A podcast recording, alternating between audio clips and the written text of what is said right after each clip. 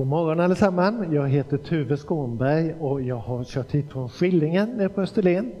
Men det är inte första gången som jag är i den här församlingen, i den här kyrkan. Senaste gången så var det dop här framme. Det var Nenna, är du här någonstans Nenna? Som döptes, annars vinkar jag till dig på Youtube.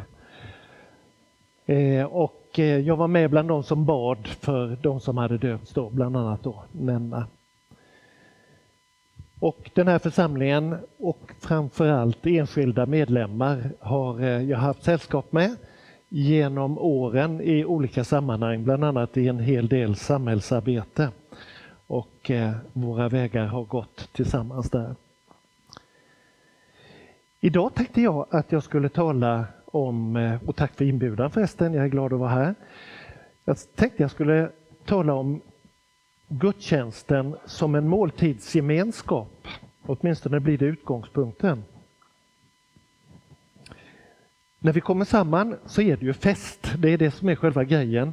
Och Bibeln beskriver gemenskapen med Gud som en festmåltid. Se, jag står för dörren och bultar. Om någon hör min röst och öppnar dörren ska jag gå in till honom eller henne och hålla måltid med honom eller henne säger Jesus i Uppenbarelseboken. Alltså själva gudsgemenskapen är formad som en fest. Det är som att gå på restaurang. Och då kan man säga, så är våra kyrkor också. Som bra restauranger, riktigt bra restauranger. Lite olika meny kanske, men det ska ju vara bra och näringsrik eh, mat, fast det är lite grann olika tappning. Det är lite skillnad att gå till en italiensk restaurang eller gå till en kebab det är lite skillnad att gå in på Operakällaren i Stockholm eller att ta den närmaste pizzerian. Men det är mat, mat som vi behöver och förhoppningsvis gemenskap. Man går inte ut gärna och lägger pengar på att sitta själv. Det gör man när man är tvungen, men annars är det gemenskapen som är själva saken. Så tänker jag om gudsgemenskap. Och vi har själva nattvarden som en bild av gudstjänstgemenskapen, gemenskapen, med Gud. Att vi, vi äter tillsammans, vi har roligt tillsammans, vi gläds i gemenskapen med Gud och varandra. Jag ska ta med er till det mest minnesvärda restaurangbesöket jag har gjort. Genom åren i Stockholm, för jag har jobbat där en del, så har, eh, har jag varit många gånger på restaurang. Där till nöd och tvungen. Det var så man kunde få mat mitt på dagen. Och eh, det var lunchrestauranger och eh, inte alltid så mycket gemenskap, för det mesta inte, men då och då.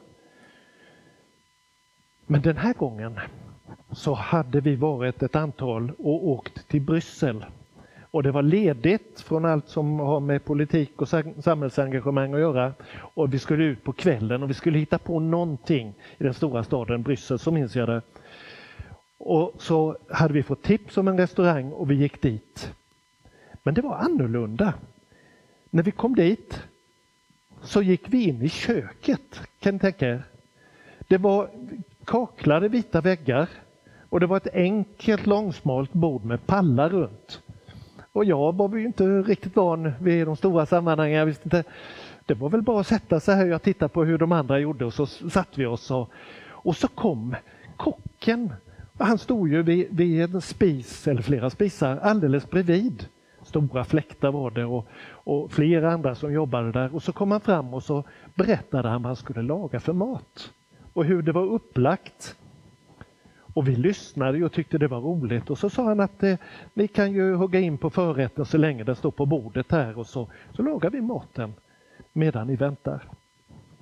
Och så pratade vi med varandra, skrattade och eh, tänkte på varför vi var där och ja, hade fest ihop. Och så kikade vi lite grann på hur maten blev till. Och vi såg hur de hackade och de stekte och de friterade och jag vet inte allt de gjorde för det var ju lite olika rätter och lite olika menyer och så eh, spännande var det. Och så småningom så var det färdigt. Varsågoda! Och så dukades det ut och festen var fullkomlig. Men det jag minns det var att det väsentliga i festen var att få se bakom ridån så att säga, bakom ytan hur det kom till. Vad, vad var det som serverades? Hur hade det blivit det goda som vi nu åt? Och hur hade festen kommit till egentligen med gemenskap och, och glädje? Och nu så tänkte jag att jag skulle ta med er, och nu är vi över så att säga i, i tillämpningen i bibelsammanhanget, på hur Johannes har lagt upp sitt evangelium. För det är precis som att få gå in och titta bakom kulisserna och få se hur han har lagat till måltiden, Johannes evangeliet. Och blir du nyfiken på Johannes evangeliet efter att ha hört predikan så är det inte mer än rätt, för det var det som var syftet. Så att du liksom vill vara med och ta del av, eh, av den här festen som förbereddes. Omkring år 90, eller 95, där på slutet på första århundradet så var Johannes, dels var han i fångenskap, vi vet att han dikterade Uppenbarelseboken på en ö som heter Patmos utanför eh, Turkiets västra kust. Och ungefär i samma härad så lär Johannesevangeliet har skrivits. I Efesus, den trakten, eh, det är västra Turkiet, eller som man sa då mindre Asien. Eh, Johannes var den av lärjungarna som levde längst. Han var kanske den enda som dog en naturlig död. Eh, de andra de fick sätta till livet som martyrer av lärjungarna, apostlarna. Men inte han, han blev gammal. När han då kom upp i mycket mogen ålder, han hade bara varit en ung tonåring på eh, början på 30-talet när Jesu lidande, död och uppståndelse var. Men nu var han en gammal man. Han hade en krets av lärjungar kring sig. Eh, han dikterade sina brev och Uppenbarelseboken och också sitt evangelium, uppenbarligen. Han hade de tre andra evangelierna i bakhuvudet, för de hade han tagit del av. Han visste vad som fanns, de hade funnits i flera årtionden. Men nu skulle han ge de bitarna som han hade. Det har kallats för ett andligt evangelium, Johannes evangeliet. Och det är liksom det som var i insidan där Jesus var ensam med lärjungarna. Avskedstalet till exempel i Johannes 14 till 17. Bönen i 17 kapitlet som, som är väldigt speciell. Den är Jesus samtal med Fadern, är, då är vi nära Guds hjärta. Det är det som var, så att säga, som inte var så offentligt. Och så sätter han sig och disponerar Johannes evangeliet och så tänker han, vad ska jag ta med? Det var ju så mycket, över tre år som vi vandrade med Jesus. Och de andra, de evangelisterna, de har skrivit ner en del av berättelserna. Vad ska jag ta med? Och så stannar han för sju olika tecken. Han kallar de här berättelserna för tecken. Och det är någonting mer och annorlunda än bara ett under. Ett under, det är oj, oj, oj, så fantastiskt, det var ju underbart. Det här var marvelous. Det, hur kunde det hända? Ett tecken, det är ett under som du kan ana något syfte med. Det är ett tecken på någonting annat. Det är, det är inte bara rakt upp och ner hokus pokus, långt därifrån, utan det är någonting som avslöjar sig i det här märkvärdiga som händer. Sju sådana tecken har eh, Johannes, författaren, med i, eh, i sitt evangelium. Det första tecknet det är i Kana i Galileen när Jesus förvandlar vatten till vin. Då är du i hans andra kapitel, Johannes 2. Det, nummer eh, två är Jesus botar en ämbetsmans son i Kana. Också då i Galileen, men sonen är inte där, han är i Kapernaum. Det tredje tecknet är när Jesus botar en sjuk man vid Betesda. Han kan inte ta sig till vattnet som hade kommit i rörelse. Men det har vi beskrivit i Johannes 5. Jesus mättar 5000 män och kvinnor och barn får vi tänka i Johannes 6. Fem kornbröd, två fiskar och det blir massor över till och med. Femte tecknet, då går Jesus på vattnet. Det är på Genesaret och han möter lärjungarna. Det sjätte tecknet, och nu börjar det brännas, det är Jesus botar en blindfödd man. Och då är ju undertexten han ser med sina fysiska ögon men framförallt så får han se med sina andliga ögon, han ser vem Jesus är. Och då är vi framme vid det sjunde tecknet och det är Jesus uppväckes Lazarus som hade varit död i tre dygn. Johannes 11. Och det är som en generalrepetition inför hela dramat som upptar den stora delen i Johannesevangeliet, Jesu sista vecka med lidandet, döden och uppståndelsen. Så du ser, det är en progression, det stiger, det blir mer och mer i de här sju tecknen. Och det, finalen efter att Lazarus blir uppväckt är då själva döden och uppståndelsen. Eh, och det är Johannesevangeliet. Eh, varför har han med de här sju tecknen? Ja, det har han varit eh, hygglig nog att tala om för oss i Johannes 20, 30-31. Många andra tecken, skriver Johannes, som inte är nedskrivna i denna bok gjorde Jesus i sina lärjungars åsyn. Men dessa har blivit nedskrivna för att ni ska tro att Jesus är Messias, Guds son, och för att ni genom tron ska ha liv i hans namn. Så det finns ett syfte när vi planerar en gudstjänst till exempel så har vi ett syfte. Vad är det vi vill lyfta fram? Vad är temat? Hur ska vi kunna dra in alla i en gemenskap? Sången är viktig. Det finns ett syfte. Vad är Johannes evangeliet? Jo, det är att väcka tro på Jesus. Hos oss som läser, de som hörde, den som hörde berättas, den som tittar på video nu till exempel, på Youtube till exempel, eller lyssnar på närradion. Det ska väcka tro. Och hur väcks tro, förtröstan, tillit? Jo, genom att man får veta mer och på det viset få ett förtroende. Man skulle kunna säga att det är tre steg. Det startar med att man hör, man hör ett rykte, man, det sätter igång. Så får man själv komma nära, komma nära Jesus och så får man själv göra ett ställningstagande i tro. Det är genomgående att så växer tron. Och nu ska vi titta på en av de här berättelserna. Jag ska inte ta alla sju tecknen för då, då blir jag ensam här på slutet. Men jag ska ta det andra tecknet och då är vi i eh, Johannes 4. Och jag börjar läsa från vers 43. Johannes 4, kapitel, vers 43 och kapitlet ut.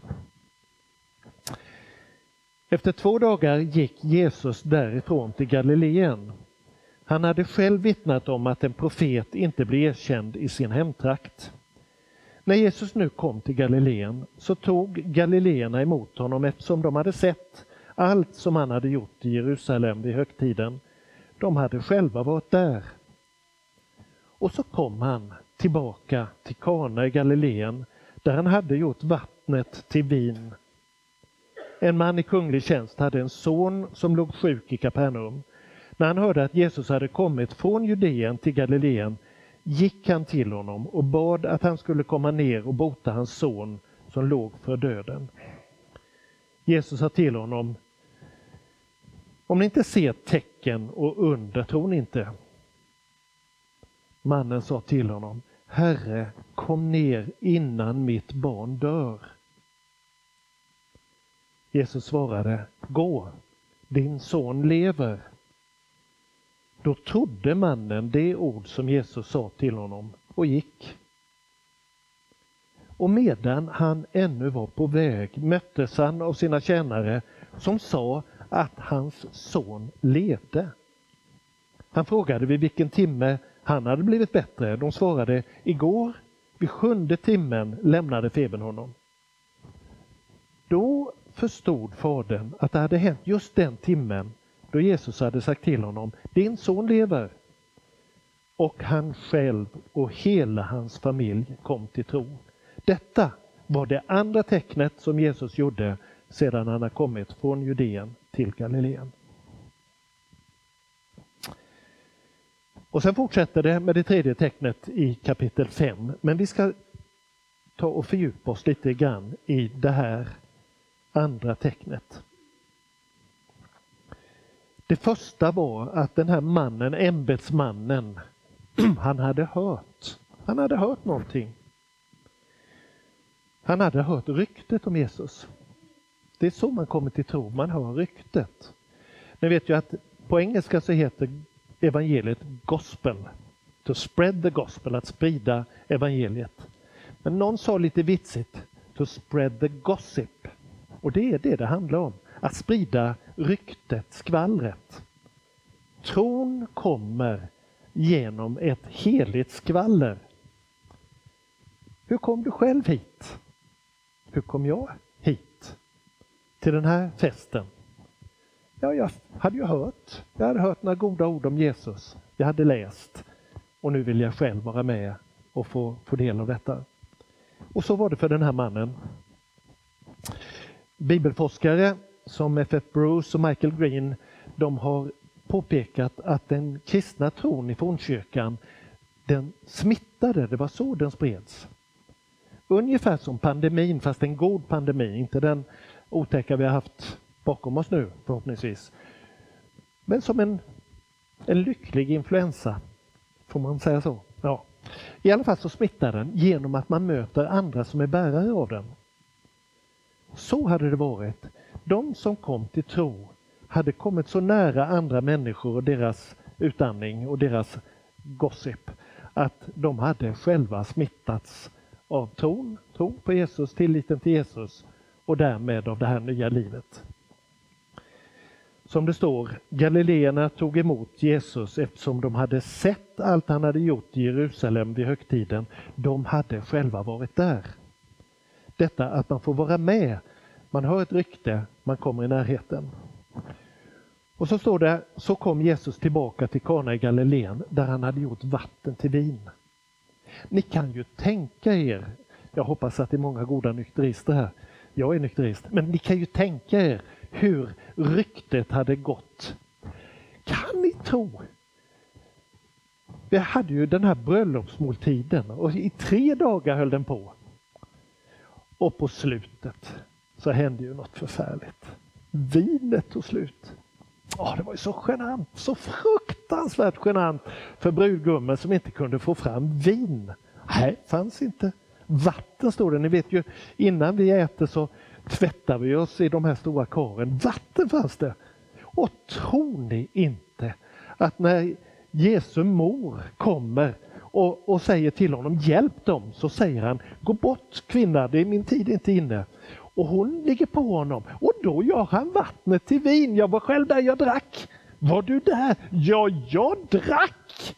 Var det gott då? Ja, jättegott. Jättegott. Det var bättre än det första. Och du vet, det var svindyrt. Men det här, det var klass på. Det var världens bästa. Det är klart, ett sånt rykte sprider sig. Och i byarna runt omkring. Han gjorde, vad, vad kan man vänta av Jesus? Det är ju något alldeles oerhört. Och vän av ordning säger, hur kunde han göra något sånt? Jag menar, oh, störa på det viset och det här är ju inte ansvarigt. Jag tänker att det finns en eller annan som säger jag har aldrig riktigt förlåtit Jesus det. Men det, glöm det, han gjorde detta. Det står inte hur, eh, hur vinet var beskaffat, jag låter det vara osagt. Det var gott. Det var väldigt, väldigt gott. Så hade det blivit en smak för Jesus, bokstavligt talat faktiskt. Smaka och se, står det har ni hört det bibelordet? Smaka och se. Det är en nyckel att vrida om. För dig som funderar på, ska jag gå vidare i det här? Är det här någonting för mig? Ja, då säger Bibeln, smaka och se. Ja, man kan väl inte smaka på vinet? Ja, varför inte? Varför inte? Vi har faktiskt vin och bröd och bjuder på. Det är nattvarden. Välkommen! Det är liksom inte bara så att du ska eh, hoppa rakt ut i, i eh, i tomma intet. Du är välkommen att smaka och se om gudsgemenskapen är din. Och till din hjälp så har du dopet. Till din hjälp har du nattvarden som blir påtagliga ord för att tala med, med Luther och Augustinus. Det är någonting som är väldigt kännbart, som man, man verkligen märker. Precis som i vilken måltid som helst. Så den här mannen ger sig iväg. Han hör ryktet, han går Vet ni, han går alltså 33 kilometer och han går i värme. För det blir ju varmt där i solgasset. Han eh, bodde i Kapernaum och han gav sig av till, eh, ner till sjön och vid Kana så, så eh, räknade han med att han skulle få träffa Jesus. Om man gick 33 kilometer och du går i 5 kilometer i timmen så, ja, och sen någon liten paus. Han är alltså på vandring i 7-8 timmar. Det är en rejäl marsch. 33 kilometer. Och det är bara på grund av ett rykte. Kanske du också har gått hit bara på grund av ett rykte. Jag gick en gång på, på ett rykte, bara 10 kilometer. Men det var 1974. Jag gjorde lumpen i Karlskrona, Pinan som den kallades. Och eh, jag hade läst Nya Testamentet, hela Bibeln faktiskt, under tiden som jag låg inne i lumpen. Jag kommer inte från ett eh, eh, praktiserande kristet hem eller bekännande kristet hem eller vad man vill säga. Lite julotta var det och jag var konfirmerad och pappa gick gärna i kyrkan någon gång. Sådär, inte mer än så. Men så när jag kom i lumpen så hade jag fått ett nya testamente, en ny översättning som hade kommit upp på 70-talets början. David Hedegård. Och eh, jag läste. Jag hade fått den av lillebrorsan, han hade blivit frälst som han sa. Det var första ordet, gången det ordet blev uttalat i, i mitt hem, så var det när han kom hem och sa att han hade blivit frälst. Och vi försökte ju tala honom till rätta och tyckte att det här var knäppt. Men han sa, Tuve du tror du vet allting. Ta den här och läs. Och så läste jag Nya Testamentet. Och då satte goss, gossip igång, ryktet. Jag, jag läste och så tänkte jag, det här skulle jag vilja ha någonting av. Jag började be. Och ett, tu, tre, så på Fårösund en vår 74 så förstod jag, det här tror jag ju på. Och så hade jag ju läst då, jag hade läst brevet till Korint och brevet till Rom. Och, men man ska ju tydligen vara med i en församling. Och så en lördagmorgon. Ja, i april om jag minns det rätt. Mars, mars april. Så gick jag iväg efter att ha läst en annons i Blekinge Läns Tidning. Det var en evangelist som hette Bertil Paulsson som skulle predika en lördagkväll i Mariedalskyrkan som tillhörde Missionsförbundet. Ja, det, inget av detta visste jag ju, jag hade knappt varit i en kyrka innan. Men eh, temat var Därför är jag en kristen. Det sker ju tecken och under. Tänk ändå. Jag, eh, jag gick dit, för det gick inga bussar den där lördagen. Och det, det kan ju vara sådär på en lördag. Och när jag hade räknat ut var Mariedalskyrkan låg någonstans ute i Mariedal utanför Karlskrona så gick jag dit. Jag var hemma från, på permission hos mamma och pappa och eh, ja, jag gick dit. Och sen när jag kommer dit så var det gott om folk i kyrkan och predikanten han eh, predikade jag kommer ihåg fortfarande en hel del. Men det jag kommer ihåg var att han sa men du är ju troende, sa han och riktade sig ut i församlingen. Du är ju en kristen. Vi har inte råd med några anonyma kristna. Ta ditt ansvar och ge dig till känna. Så satt det som ett spjut i mitt bröst. Och där har du suttit sedan dess. För att tala med Per Lagerkvist. Ett spjut i bröstet. Jag drabbades av tilltalet av Guds evangelium. Du är kallad, kom. Vi har inte råd med några anonyma kristna. Och jag gav mig till känna. Jag sa det, jag, jag, vad kan jag hjälpa till med?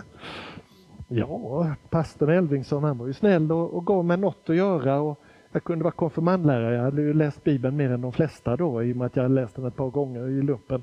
Så de tyckte det var kul, du kan bli konfirmandlärare. Ja, det var nog den brokigaste konfirmandläraren. Jag vet inte om jag hade släppt upp mig själv, det tror jag inte. Men Gud är god och det, det gick något sånär i hamn i alla fall. Och på den vägen är det som han säger. Sen har jag fortsatt. Och eh, livet fick en helt annan inriktning. På grund av det ställningstagandet så eh, la jag mina andra planer, jag hade hoppats att bli läkare, åt sidan och fick istället jobba med det här som är läkande nog. Och eh, ja, en lång historia. Men jag mötte Jesus och det är jag glad för, oerhört glad. Det är det största i mitt liv. Och detta att själv få möta Jesus. Det var det som den här mannen fick vara med om. Där står han nu framför Jesus med sin börda, svetten lackande efter att ha gått de här sju, åtta timmarna. Han kanske, kanske gick ännu snabbare, han småsprang kanske, vem vet, och då var han ännu svettigare. Och så kommer han fram och så ber han om hjälp. Och så säger Jesus, ganska avmätt. Om ni inte ser tecken under så tror ni inte. Jag tycker ju det. Alltså Lasse, är du här någonstans pastorn? Man får, man får, ju, man får ju inte ha kvar jobbet om man uppför sig på ett sådant sätt. Jesus kunde väl ändå han kunde väl ändå ha, ha varit lite mer marknadsorienterad och säga, vi kan väl snacka om det här. Se vad du kan ge och, och hur vi kan komma överens här, för det är klart det finns en väg för dig. Men istället så säger Jesus, om ni inte ser tecken under så tror ni inte. Likadant hade han ju sagt i det förra undret, strävt till sin mor.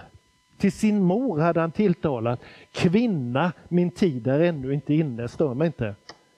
Det är ju ändå rätt eh, eh, så gör man inte, hörni. Men det verkade som om detta lite sträva, gränsen till oförskämt, gjorde att tron växte. Maria hade sträckt sig fram och sa, ja men vad han än säger så gör det. Och mannen här i berättelsen, han säger, Herre, kom ner innan mitt barn dör. Hör du smärtan? Jag har varit nära människor som har förlorat ett barn. Missfall, små barn, större, äldre barn. Det är en oerhörd smärta. I grekiska grundtexten så står det lilla barn, paidion, istället för bara pais. Kom ner innan mitt lilla barn dör, min älsklingsbarn. Vilken smärta! Så ur smärtan så kommer det en bön.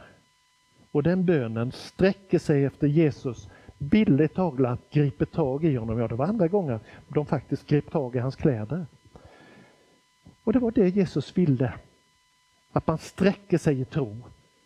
Den bönen ville han höra. Kom och hjälp mig. Ja, men då, då, då säger han inte bara jo, jag ska följa med dig, jag ska bara göra färdigt här. Utan då säger han nu, gå, din son lever. Undret har redan skett. Det sker alltså momentant 33 kilometer därifrån när mannen ställer sin fråga. Din son lever, han är bortad. Det är ju ändå rätt fantastiskt. Men han får med sig ordet gå. Så det är inte bara att stå och prata med Jesus. Det är också att han sätter sig i rörelse. Det ska bli någonting av det. Och du som hör de här orden på Youtube eller lyssnar på dem i radion eller du som sitter i bänken. Det räcker inte bara med att, att nicka bifall och säga men han är på spåren den där Skånberg med någonting. Du måste sätta dig i rörelse. Du måste säga ditt ja. Och så får hela livet en ny inriktning. Det börjar med ett steg. En promenad på 33 kilometer började med ett steg. Och min promenad på 10 kilometer i Karlskrona började också med ett steg ut i hissen på Landsvägsgatan 21A. Jag vet precis. Det var, jag visste ju inte när jag klev utanför dörren den gången vart det skulle ta mig. Jag hade ju ingen aning. Jag hade förmodligen tyckt oj, oj, oj. Men jag tog ett steg och det bar. Och ett steg till. Och sen har det fortsatt. Det kallas för att tron internaliseras. Den blir din. Den blir till handling. Det blir ett med dig. Eller uttryckt med andra ord, du bjuder in Jesus i ditt liv.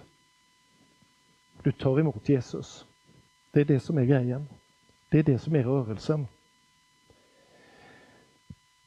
Och sen så när mannen då går så möter han ju sina tjänare kanske halvvägs. Han har varit tvungen att ligga över natt för att kunna gå den här långa sträckan tillbaka. Men när han då på morgontimmarna eh, går så, så eh, möter han dem och så frågar han när han får höra att sonen lever, när hände detta? Ja, det hände klockan 13 sjunde timmen. Och då räknar mannen, när solen står som höst, högst i sjätte timmen, alltså klockan tolv. Och det var strax efter, ja men det var precis, precis då som Jesus sa Gå din son lever. Och då går han hem och berättar det här för alla och för sin familj. Och då står det, och han och hela hans familj kom till tro. Och då är vi hemma. Johannesevangeliet har vi hört att hela syftet med Johannesevangeliet var dessa ord har blivit nedskrivna, dessa tecken har blivit nedskrivna för att ni ska tro att Jesus är Messias, Guds son och för att ni genom tron ska ha liv i hans namn. Nu är hans familj med på vägen, han själv har kommit till tro och säkert många ringar på vattnet. Vet du, du och jag är en av de ringarna på vattnet. Det har gått några år sedan dess. Men på grund av vad han var med om, på grund av att han vände hem i tro och mycket annat förstås av berättelser, så sitter du och jag här. Vi har hört något gott om Jesus. Vi har hört vittnesbörd om Jesus. Vi har läst och vi har tagit del av predikningar, vittnesbörd, människor som har pratat med oss. Och så har vi sagt vårt ja. Nu är det dags för, för dig som funderar, kanske jag skulle ta första steget utanför min dörr framåt hissen på väg i mitt livs äventyr. Om du känner att idag är en bra dag att göra det och varje dag är en bra dag, så be med mig nu. Herre Jesus, vi har hört ryktet om dig. Vi har själva fått möta dig. Vi har kommit inför dig och du har sagt oss saker som ingen annan har sagt. Du har älskat oss som ingen annan har älskat. Du har dött och uppstått för oss. Din nåd är oändlig. Och nu vill jag be tillsammans med den som säger Kanske jag vågar glänta på dörren och gå första steget på vägen mot hissen och sedan ut på mitt livs äventyr tillsammans med dig Jesus. För honom en henne som hör det här nu eller långt senare. Herre, jag ber om din välsignelse.